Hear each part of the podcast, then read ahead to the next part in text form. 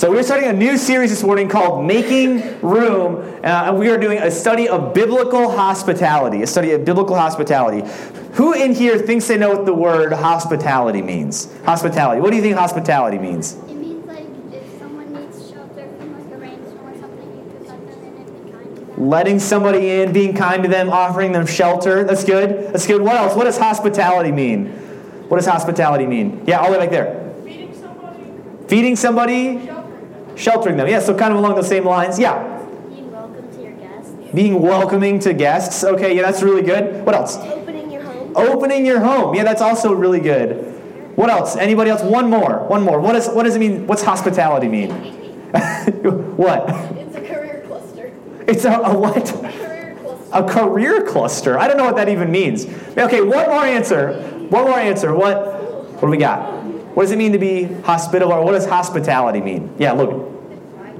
To provide things for other people. Okay, yeah, those are all really good definitions. Um, I think in general, when I think about being hospitable um, or hospitality, it is it's that idea of like I'm going to open up my home for somebody and let them in, provide them shelter, give food um, or whatever.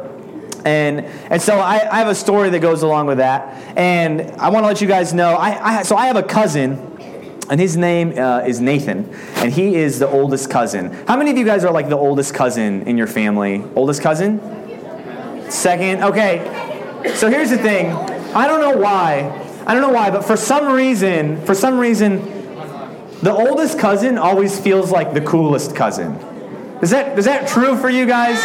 No? Some of you yes, some of you no. We are. Well, well, here, just to let you guys know, in my family, um, I'm kind of in the middle as far as cousins go, age-wise. And so Nathan was, he was a little bit older than I was. And I remember whenever I was about a sophomore in high school, we got a call um, from my aunt and she let us know that Nathan was going to be coming to stay with us. And this was like a really big deal because we lived in Texas, um, and Nathan and his family they lived in Michigan, and I was like super pumped that my cousin, who I thought was awesome, this really super cool cousin, was going to come and live with us. I was, I was so, I was so excited. I was ready to go, and I was like, man, this is going to be great.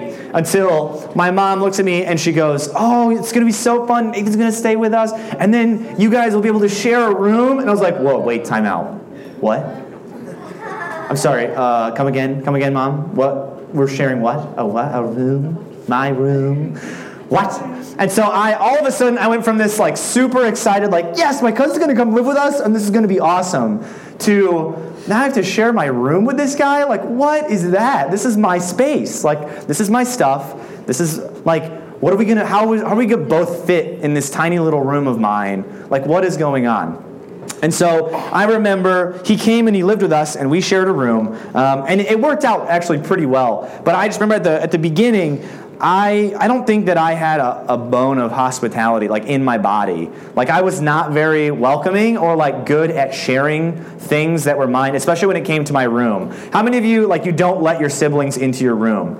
You have like a sign on your door, and it just says "Go away." Yeah. Yeah.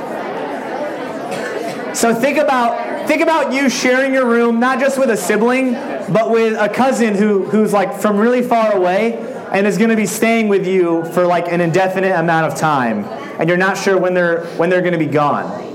And so that was my experience, and I was really worried, and I was just like, oh my goodness, where is he going to fit? How are we going to make room um, in this house for him to live here? And so that's kind of a little bit of what this series is going to be about, about making room for other people in our lives. But here's the thing. Um, I believe that as we get into this series, um, I think this is kind of a, main idea for us to, to focus around um, here in the next couple of weeks. And here it is. When we allow others into our physical space, so whether that's like our room or like our house or wherever, like into our areas of life, when we allow others into our physical space, we must make room for them in our hearts as well.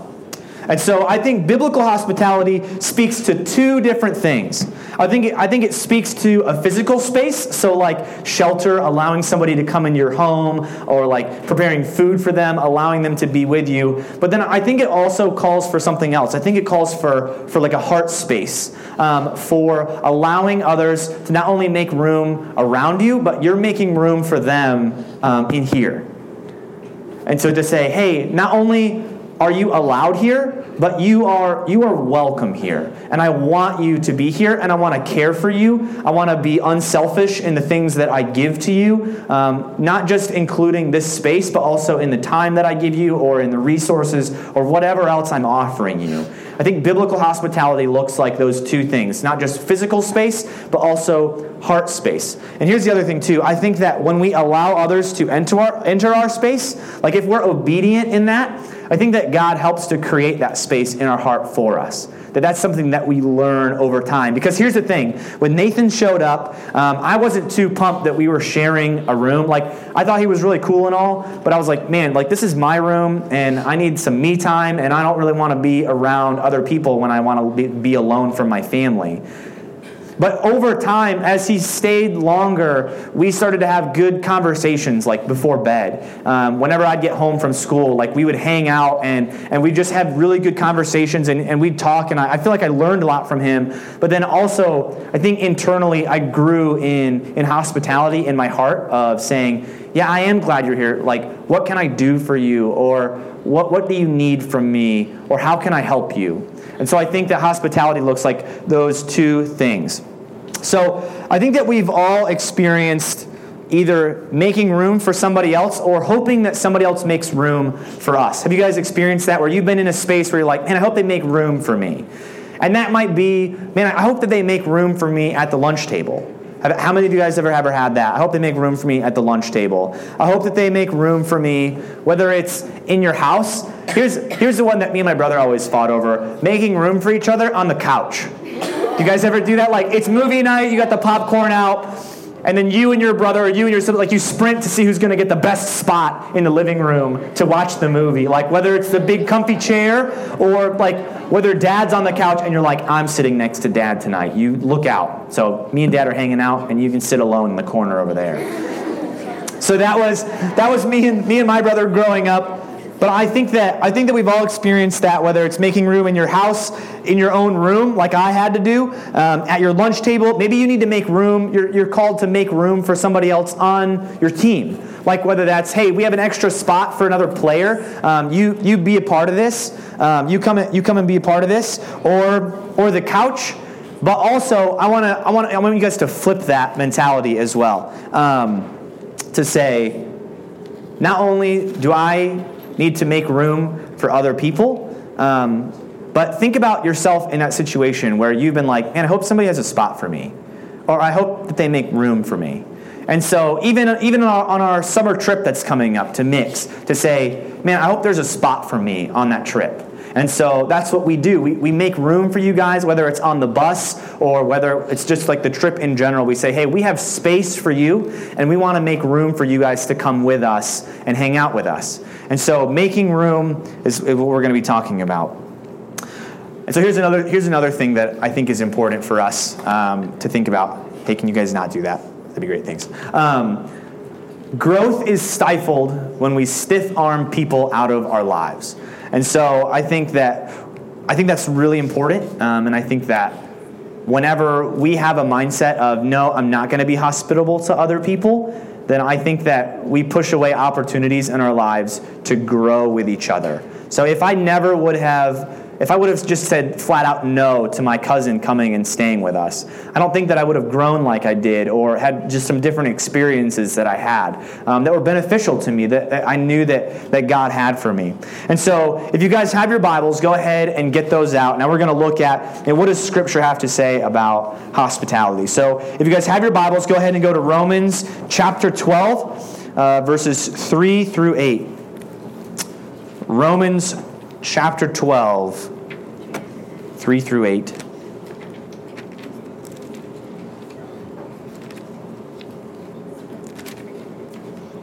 And if you guys have it on your phones or your iPad or a technical device, you can use those. Um, we prefer that you guys bring your actual Bible, like a physical, real Bible, because you can write in that and take notes um, and do a lot of that cool stuff. I know you can take notes on the app, but I think there's something different about uh, being able to write something down on a physical piece of paper and remember it when you open up to there later. So, Romans 12, 3 through 8. Here we go. For by the grace given me, I say to every one of you, do not think of yourself more highly than you ought, but rather think of yourself with sober judgment in accordance with the measure of faith God has given you. Just as each of us has one body with many members, and these members do not all have the same function. So in Christ, we who are many form one body, and each member belongs to all the others.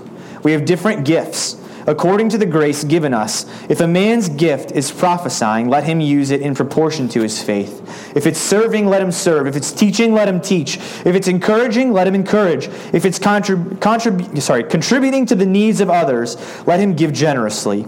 If it is leadership, let him govern diligently. If it is showing mercy, let him do it cheerfully. And so I want you guys, I want us to focus in here on, um, on the very first part of this, of this passage. Right off the bat in verse 3. Do not think of yourself more highly than you ought, but rather think of yourself with sober judgment. So here's something that I know that a lot of us struggle with. And it's a big, uh, big S word selfishness. I think that you guys growing up in, in the culture that we live in and just the things that we see around us, that everything that, whether it's the media or whether they're ads or, or whatever we're seeing kind of pumped out of mainstream media, um, there is just a vibe of, of selfishness that kind of hangs in the air with most of the things that we see or um, that are given to us or whatever. Um, yeah, hey guys, can you not play with the duct tape? That'd be awesome. Um, cool. So I think that we typically see, yeah, just this, this general vibe of, of selfishness, of, of man. Whatever I'm doing, those things, they're about me. Those things that I, that I see, the things that I want, like whatever, I'm going to push people out of the way so that I can get what I want. And the idea of being hosp- hospitable or, or biblical hospitality looks like putting other people in front of your own needs. And so you taking the time to step back and say, man, I'm going to put this other person in front of me or what I want. That is something that I think is really difficult. So here, let me give you guys a small example. A small example, because I think this is most of us. Whenever we get um, around the table with our family, if the meal is delicious, right? There's always that moment where you look at the, like, the main plate of food and there's like one scoop left, or there's like one roll left. And it's like you kind of have this moment where you look across the table at whoever's sitting there, and there's like this nonverbal communication of like, who's gonna eat it? Like, because you're thinking to yourself, you're like, I'm gonna eat it. And they're looking over at you and they're like, I'm gonna eat it.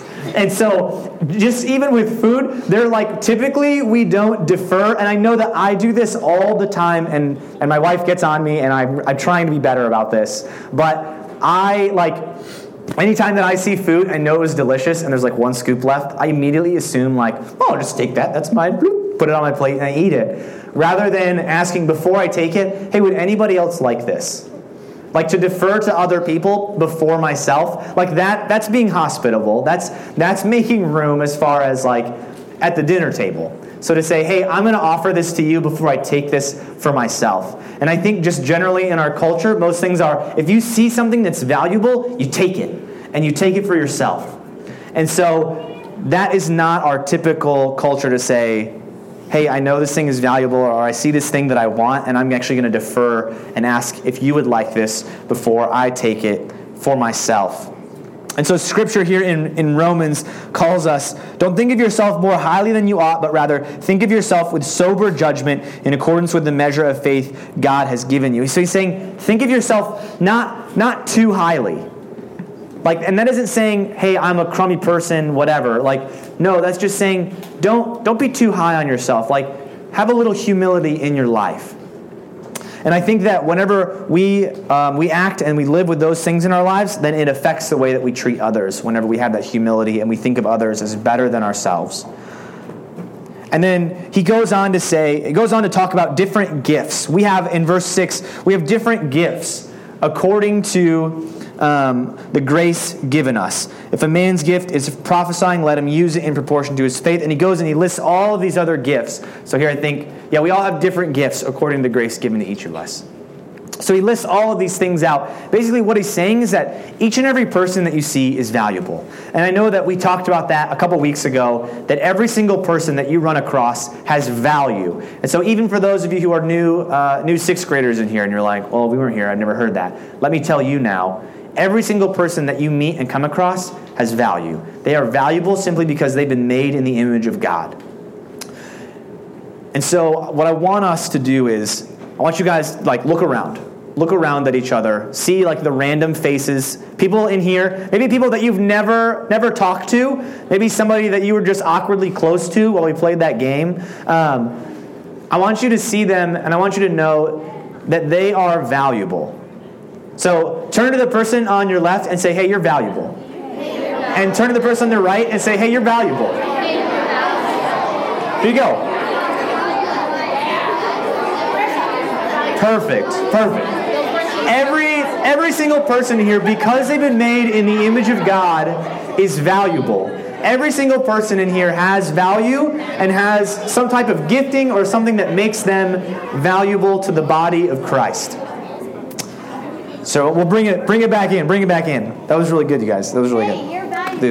hey thank you. I appreciate that. Um, so if you guys also would like to turn over to the book of acts the book of acts chapter 15 chapter 15, 6 through 8. Acts 15, 6 through 8.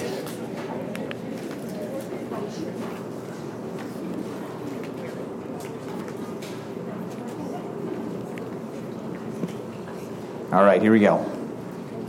Acts 15, 6 through 8. The apostles and elders met to consider this question after much discussion, Peter got up and addressed them. So here, pause, time out. Before we go any further, the question that they're addressing here is man, do we take the gospel to other people, to Gentiles? Like, is the gospel for non Jewish people? Because from the beginning of, of God's covenant with Abraham, all the way back in the Old Testament, God chose his people. They became the nation of Israel. And so, all throughout the Old Testament, God is, is protecting and walking with the nation of Israel. And, and we know them as the Jewish people. They were Jews. And so, then Jesus comes, he dies, he's raised to life, and he says, This message is for all people. But now, the Jewish people who they were like, they got caught up in selfishness and they begin to think, man, this message of salvation, this is only for us. This is only for us. But Jesus is saying, hey, no, you're going to supposed to go and you're supposed to teach and preach and baptize every single person that you come and, and you meet. Everybody from here to wherever, your neighbor, to across the street, to across the world. You are to go and you are to love them and to make disciples. And so the question that they're answering is, man, do we do we not only teach to them, but should the Gentiles participate in like in certain practices and other things like are they required to do different laws in the Old Testament to make them holy or saved. And so, again, verse 6, here we go. The apostles and elders met to consider this question. After much discussion, Peter got up and addressed them. Brothers, you know that some time ago God made a choice among you that the Gentiles might hear from my lips the message of the gospel and believe. So here we go. Pay attention right here. Verse 8. God, who knows the heart, showed that he accepted them by giving the Holy Spirit to them, just as he did to us. So, what Peter is saying here, he's saying, hey, whoa, time out. Like, this message of salvation, this gospel message, that's for every single person. Like that's for all of us. Because he picked us, and we, it wasn't like we were anything special that at that moment God was like, oh yeah, you guys are super special. You carried my message. You guys are the ones to get salvation. Like that's not God chose his people not because of how they acted. He chose them because he picked, like, he, he chose them. Like, that's the only thing to it. They didn't do anything special. He just said, You. You're going to be my people, and you're going to represent my name throughout the world. And so at the same time, they're saying, Man, if God's done that for us, then we can't keep that to ourselves. And so I think sometimes we sit here in this room, all of us, we looked around right just a second ago, all of us sit in here, and I think it's easy for us sometimes to think, man, okay, I have this message of salvation. I have the gospel. I have the good news. Like, that's for me. And we see people living their lives maybe in a way that um, they, they wouldn't, it's not pleasing to God. Maybe they're living in sin, and we look at them and it's like, man, wow, their life is really messed up. And our response should be, wow, I what can I do to make room for that person so that they know and, and have a relationship with Jesus? That should be our response rather than just like, oh man, they're messed up. I hope they never come to church because that would be really annoying. But honestly, I think that I think that some of us we feel that way sometimes. Like there are kids at school um, or on your team or wherever. You guys know that you see them, and your first response isn't like, "Man, how can I invite them to come with me to church?" or "How can I share the gospel with them?" It's like, "Man, I hope I hope they never end up wherever I am because I'm really annoyed by them or, or they really bother me. And I think that even if we do a really good, good job of being hospitable to one another, man, if we're not being hospitable, if we're not making room for those who don't know Jesus, then we've completely missed the point. We've completely missed it. So I want to challenge you guys with that. I want that to be your challenge this week.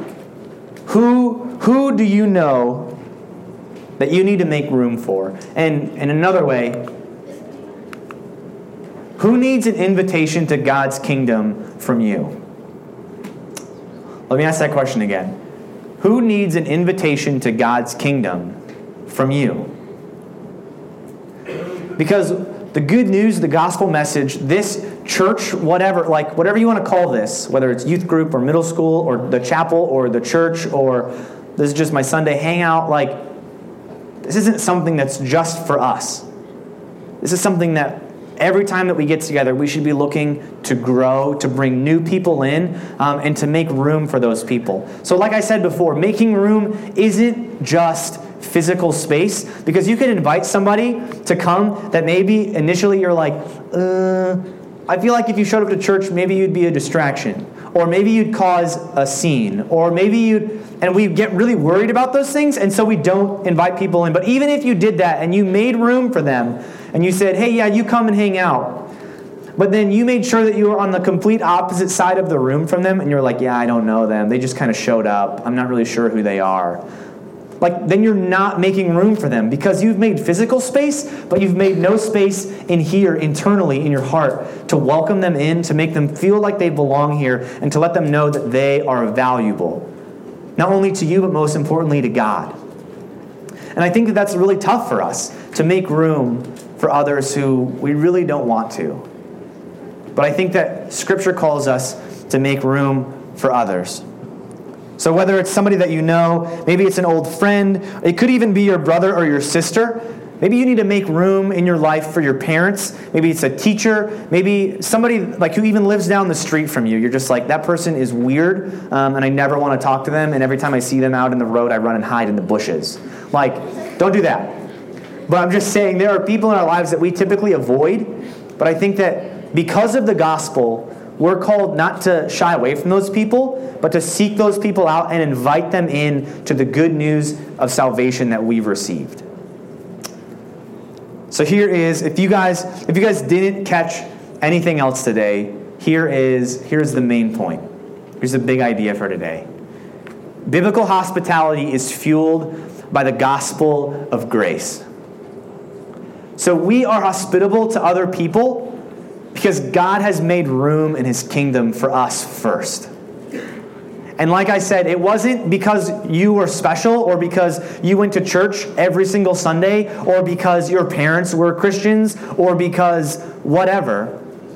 God makes room for us because He has grace and mercy in our lives. He extends salvation to us, He chooses us, and we say, Yeah, I'm in. I want that. Like, there's nothing you can do to earn those things. Nothing.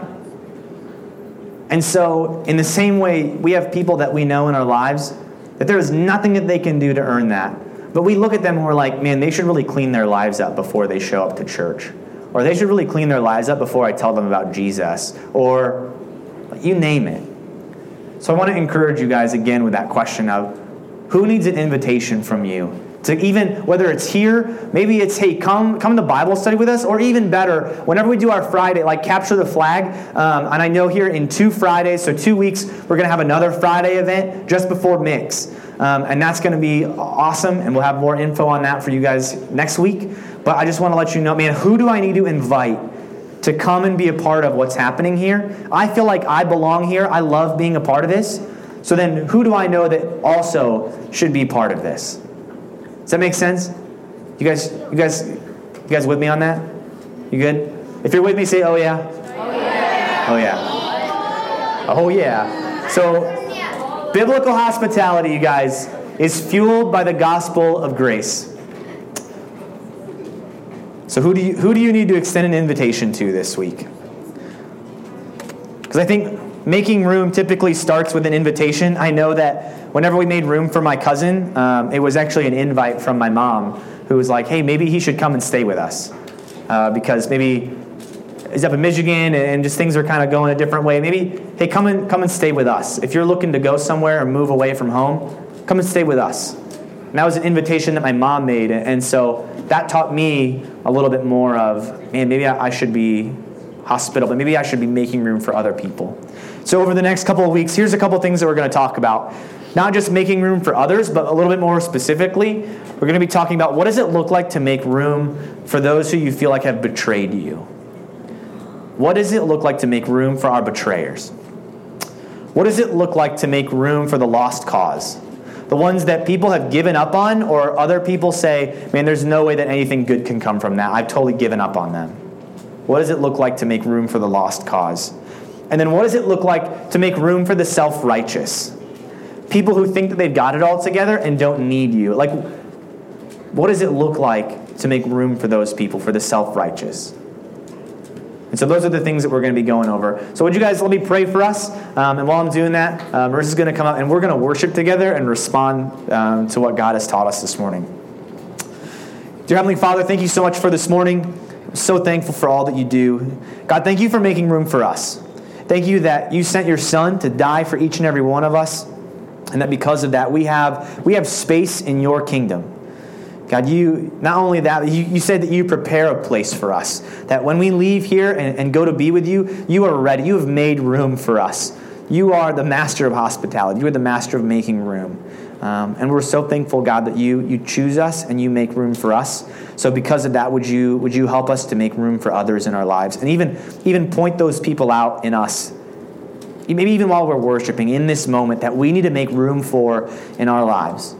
So, would you teach us to do that? Would you give us courage and boldness to do that and to do it with, with love that flows from you? We're so thankful for you. In your name we pray. Amen.